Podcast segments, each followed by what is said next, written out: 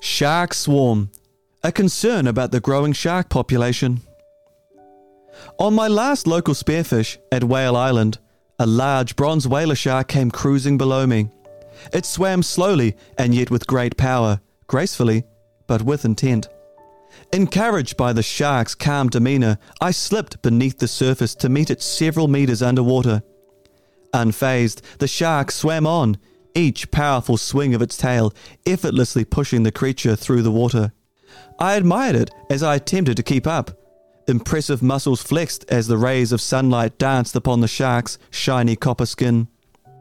This kind of encounter is not uncommon for New Zealand spearfishers and is seemingly becoming a more common occurrence.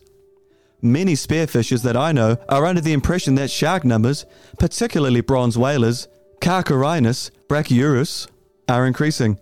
Bronze whaler sharks are large and easily identifiable by the bronze copper coloration on their upper body. Their diet consists of cephalopods, bony fishes, smaller sharks, and rays. These sharks are also extremely migratory, traveling vast distances in pursuit of preferred temperatures, mates, and food. They can be found most commonly in New Zealand between October through to February, when large pregnant females migrate closer inshore to give birth to their pups, baby sharks. Perhaps the 2014 New Zealand shark finning ban is a potential reason for the increasing bronze whaler trend.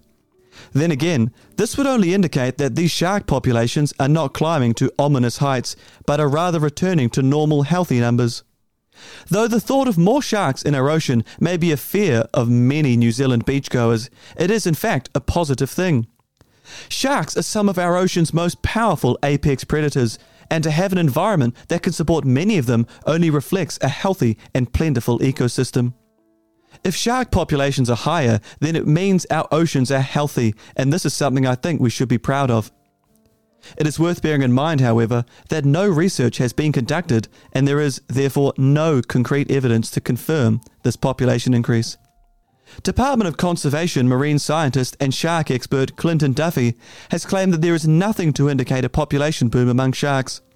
Actually, fewer sharks are being killed this year compared to other years, though we don't have a clear reason why this is so. To swim with a creature that has all the potential to cause me harm and yet has no intention of doing so is incredibly humbling.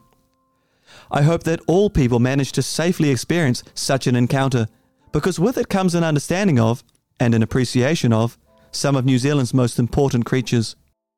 Words by Sebastian Ross.